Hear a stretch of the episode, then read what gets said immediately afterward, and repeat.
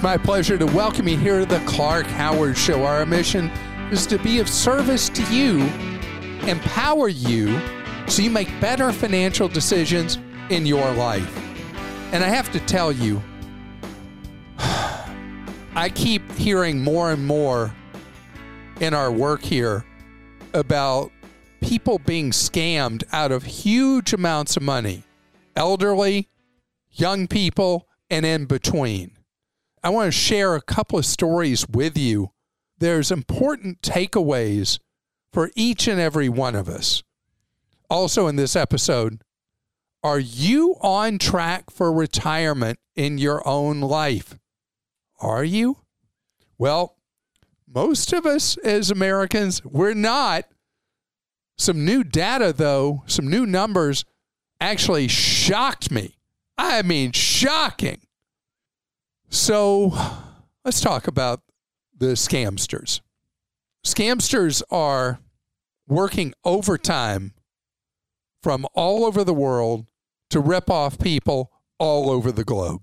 And a lot of Americans are targeted both by our fellow Americans and people overseas, taking advantage of them, stealing their money.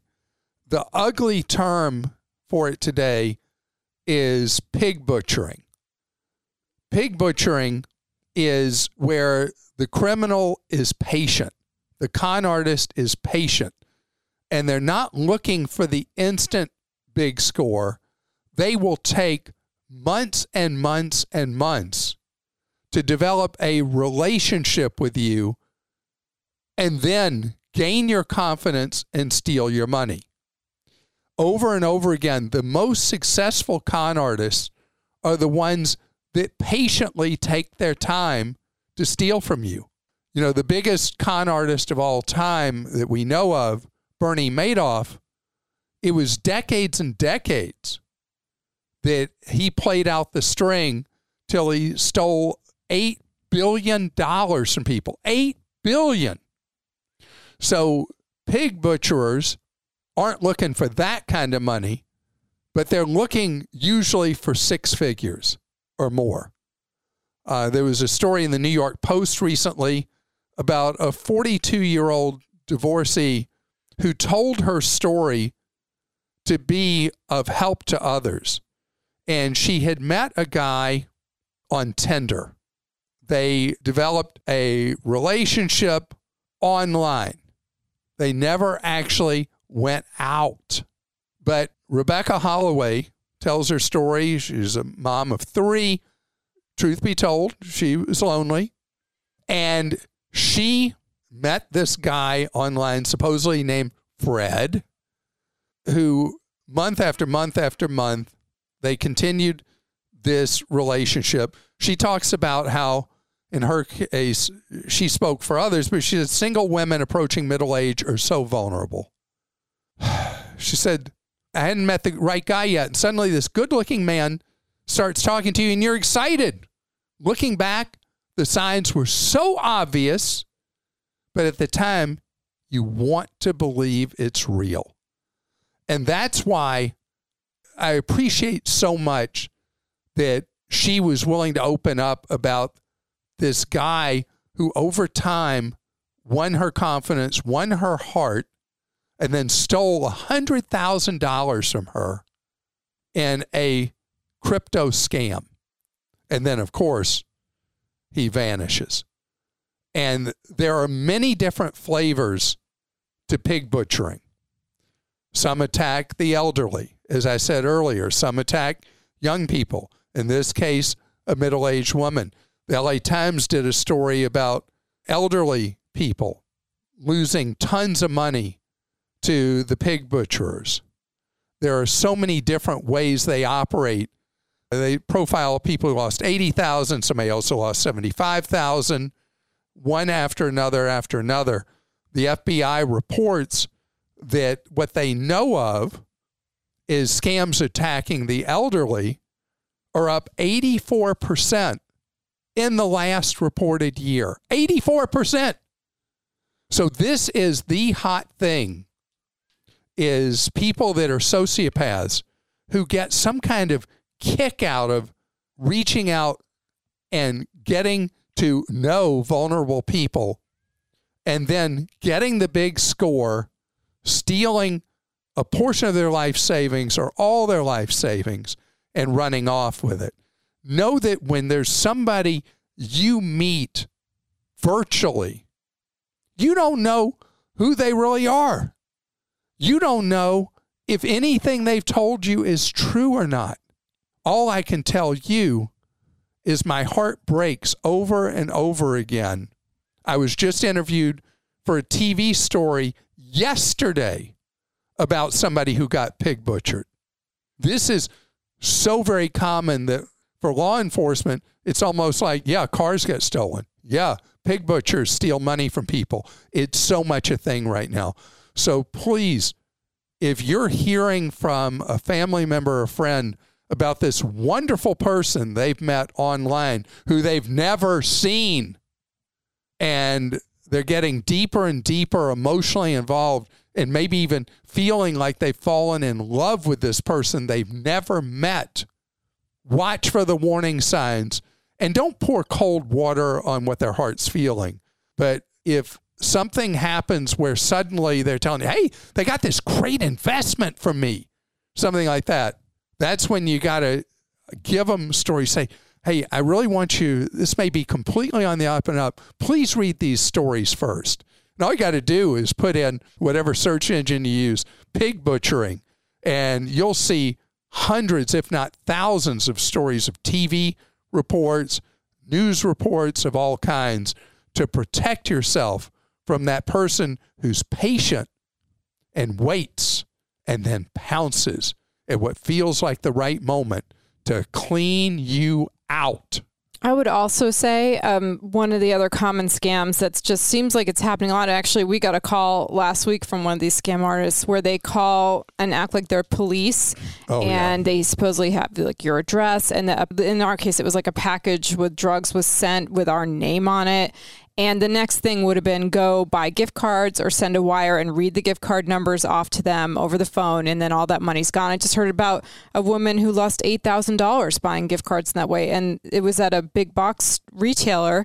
Um, I'm sure she pulled, I don't know what kind of cards they were off of the rack and spent $8,000 and the cashier didn't even notice the thing. So nobody will ever ask you to buy gift cards or wire money that's calling you, you know, for something with the police or anything like that. Um, so that is another red flag. That is that a, that is a hot, uh, thank you for mentioning that. That is a very hot scam right now where people impersonate police officer, sheriff, court system, IRS, IRS tell you you've got to pay them money right now, right now, right now, or else you're going to jail.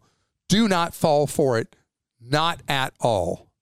All right, some questions here. This one's from Bill in New York. I'm planning on purchasing a new vehicle within the next two years, and I have a question. As electric vehicles increase market share, will gas prices go up as the result of supply and demand? I ask this because I typically own a car for 10 to 12 years. A quick side note over the past two years, I have lost 70 pounds as a result of diet and exercise. My exercise routine is a daily two to three mile walk, and that includes listening to your podcast. Thank you for being a part of that journey. And I want to tell you, uh, it's fantastic that you have lost 70 pounds. awesome. I've, I've, shared in the past that I changed my habits now um, 17 years ago, and I lost 50 pounds. And it was a huge health dividend losing that weight. I'd always been big into exercise, but I was getting bigger anyway. And it turned out calories in matter. And so I have watched my calories for the last 17 years, and I've not only lost weight, I've been able to keep it off. So, congratulations on that. So, the world oil market is truly that first word I use worldwide. It is not a domestic U.S. market. We are now the world's largest producer of energy, but we're just one player in an international game. And oil prices are not set by country, they're set by overall worldwide price and demand plus manipulations from the OPEC cartel or OPEC plus.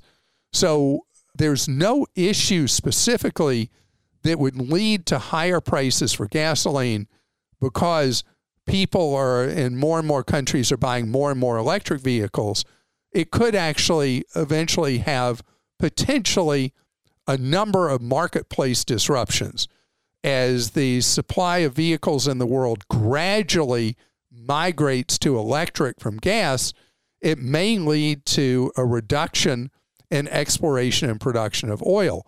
But it's going to be a very gradual thing. It's not like I dream of Jeannie, somebody's going to go bing, and then all the world's vehicles will be electric.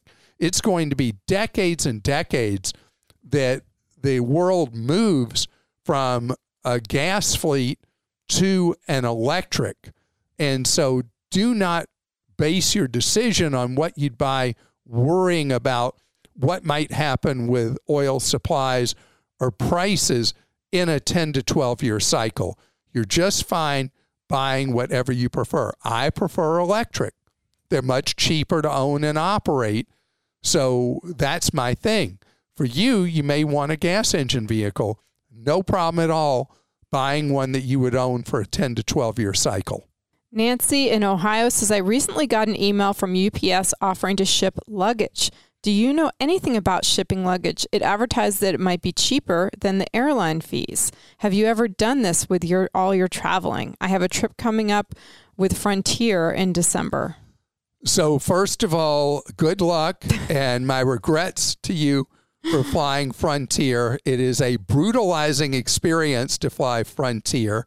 I am perma angry at their CEO, who seems to be someone who is contemptuous of humanity based on the public statements he's made.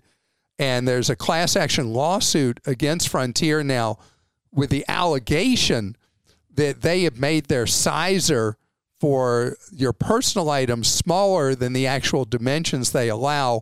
They pay a commission to their gate agents of $10 for every $100 fine they assess to people at the gate.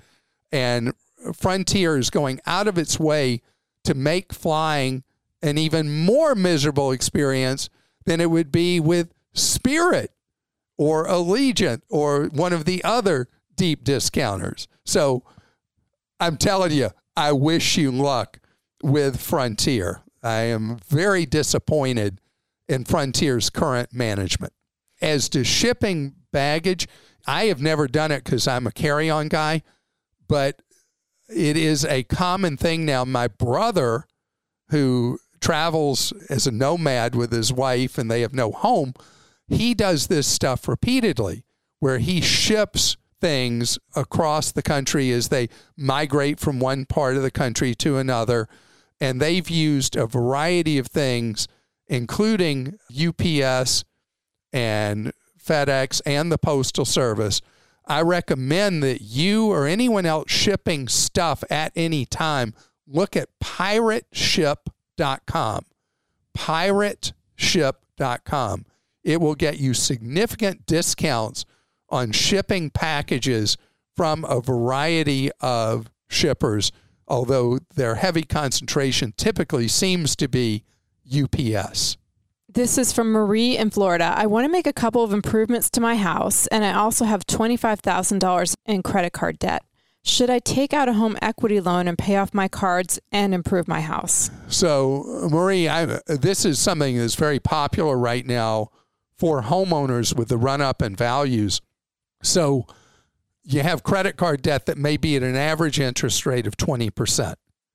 You take out the home equity line of credit or a home equity loan, they're different. The interest rate obviously is going to be far cheaper than what your current credit card interest rate is. And you can use the money to do the improvements to your home. What's the risk? Okay, so you're taking debt that's only against your name with the credit cards and you're making it a debt against your home that if you then can't pay that home equity loan or line, you lose your home. Where right now the credit card debt has a much lower consequence than what we're talking about if it is rolled into debt against your home. The second aspect that I just want you to think about historically, people who use a home equity line or loan to pay off credit card debt end up with the same credit card balance on average, I have read 18 months later. So you pay off the 25,000 in credit card debt by moving it to a home equity line or loan and then 18 months later you have the 25,000 in credit card debt again plus the $25,000 from prior that is now against your home. So you've got to know yourself. Are you going to be able to do this transfer and not run up credit card debt again? If you, in your heart of hearts, can say, I promise myself I'm not going to run up that credit card debt again, then you've got uh, at least a caution light from me, if not a green light, for what you want to do. If, on the other hand, you can't make that statement to yourself from your heart of hearts that you won't run up the credit card debt again, then don't be tempted by the possibility of transferring that credit card debt to the home equity line or loan you'd use for home improvements. Very quickly, difference between a line and a loan. A loan is a fixed rate. Most popular term is five years. So you take out the home equity loan, you know what the interest rate will be, and it stays that way.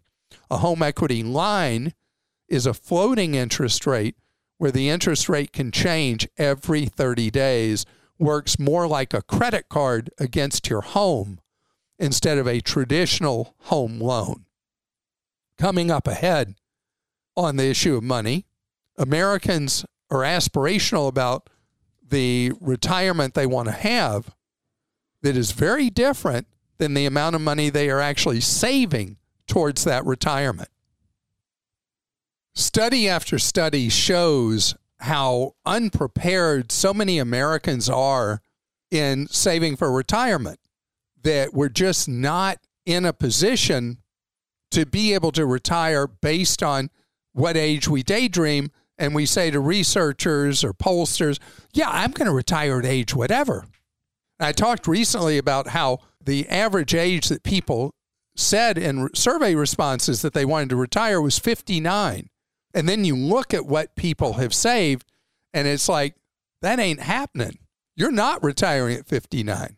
But it is possible to save money and take control. There was a um, research project that modeled how much you had to save by Pew Charitable Trust.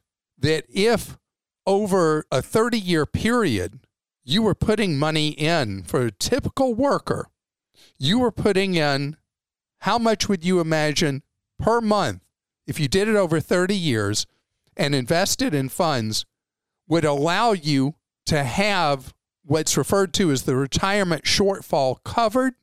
How much is it? I'm glad you asked. For the typical earner, it's $140 a month if you stay consistent doing it month after month after month, year after year after year, and you invest like in a target retirement fund, which I talk about that a lot, that you start early. I, have told you over and over again, if you're a long time listener to the podcast, you say, I know, I know, you're going to tell me you're the turtle. That's me. Someone wrote in and corrected that it's tortoise. I know, I know. But I, I just I've always called it the turtle. Okay. But that I should call it the tortoise, that I really am a tortoise, not a turtle. I think people get the idea. steady though. and slow as you go. That's me. Slow and steady wins the race. That's say. me. Yes. Yeah. I mean, I learned how slow I was when Christa and I were running a race uh, to raise money for Habitat for Humanity in Dayton, Ohio. And we were at the University of Dayton. And Christa stayed with me the first 30 seconds of the race. and then, next thing I know, I cannot even see her on the horizon like 90 seconds later. That was a long time ago. Yeah, but I mean, and I, eh, and that was a long time ago, and I ran that slowly. So I was a tortoise then. I'm even slower tortoise now, but it's my mentality: incremental improvement, incremental gain, step by step gets it done. For anybody who saw the movie forever ago, it was called "What About Bob." Baby steps. Baby steps are the key to building long term financial security. So, this Pew Research finds using computer modeling that I'm not asking you to be daddy warbucks and what you save a month, $140 a month. Let's divide it by weeks. It would be $35 a week, actually a little less because there's 4.3 weeks a month. So then you take that by day. So we're talking about $5 a day. $5 a day is the difference for the typical income earner over your working lifetime. And of course, that would inflation adjust through the years, but I'm keeping it simple $5 a day going in to a retirement account would ultimately close the gap in the shortfall to get by that you would have just based on Social Security. The people who live just on Social Security struggle, struggle, struggle. It's like, do they buy their medicine or they buy food? I mean, it's tough if you live just on Social Security, but it's not impossible to have security if you will save that money. So, of course, a lot of people listening to this podcast, you may be somebody who's like, well, I'm saving, know, blah, blah, blah. Great, you're fine. But I'm talking about your friend or your brother or your sister who just can't seem to get going with saving.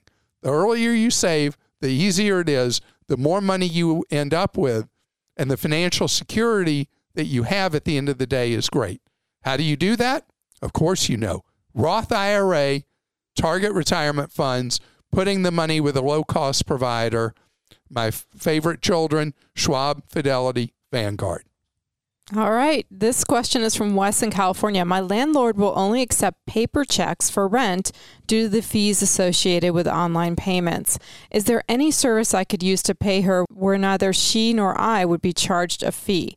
I'm trying to minimize the dangers of sending paper checks in the mail. So, Wes, we've had so many questions about my landlord only wants to be paid this way, or my landlord won't accept a check. They only will let me pay this other way. And so it's been a very interesting thing that so many landlords have become very rigid about how they will accept rent payments from you. The safest free way for you to do this is electronic bill pay through your financial institution. Normally, although there can be variation in this, your account number will not be on there uh, with most bill pay services. The check will be free to send. It'll be free for the landlord to receive, and it will be a paper check unless it, it's not, it's obvious you're dealing with a small landlord. So you should be just fine doing the free electronic bill pay at where you bank or credit union. If the place you do your banking or credit union service charges you for electronic bill pay, it's time for you to find a new financial institution. Ruth in Wisconsin says, I received a notice from TIAA that they had a security breach on May 29th. My name, social security number, gender, date of birth, and address were compromised. My first RMD is due soon. And Re- required minimum distribution, distribution, if you're not familiar with that. I'm hesitant to give them my bank account info due to this breach. What can I do? So you already know what happened, and it seems like it's inevitable. Somewhere, somehow, we're going to get hit with a big data breach in our lives, not caused by us, but at an institution. So the, the TIAA one, I'm surprised how few people have asked me about mm-hmm. that one because it was an ugly one.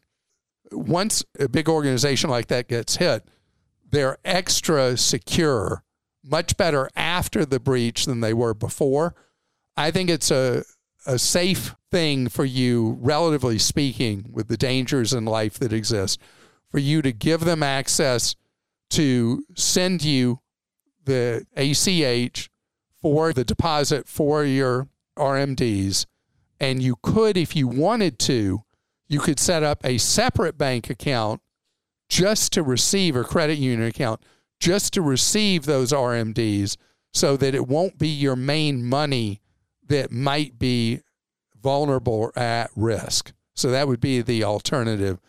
And if you've not done so yet, please tell me you've frozen your credit with the three major credit bureaus because TIAA has handed on a silver platter to the people who did the data breach everything they need to steal your identity completely. And you can protect yourself from people applying for credit as if they're you by setting up your free credit freezes. You can see how to do it in just a few minutes at clark.com slash credit freeze. Sally in Oklahoma says you referenced using miles to upgrade a standard or business ticket to first class.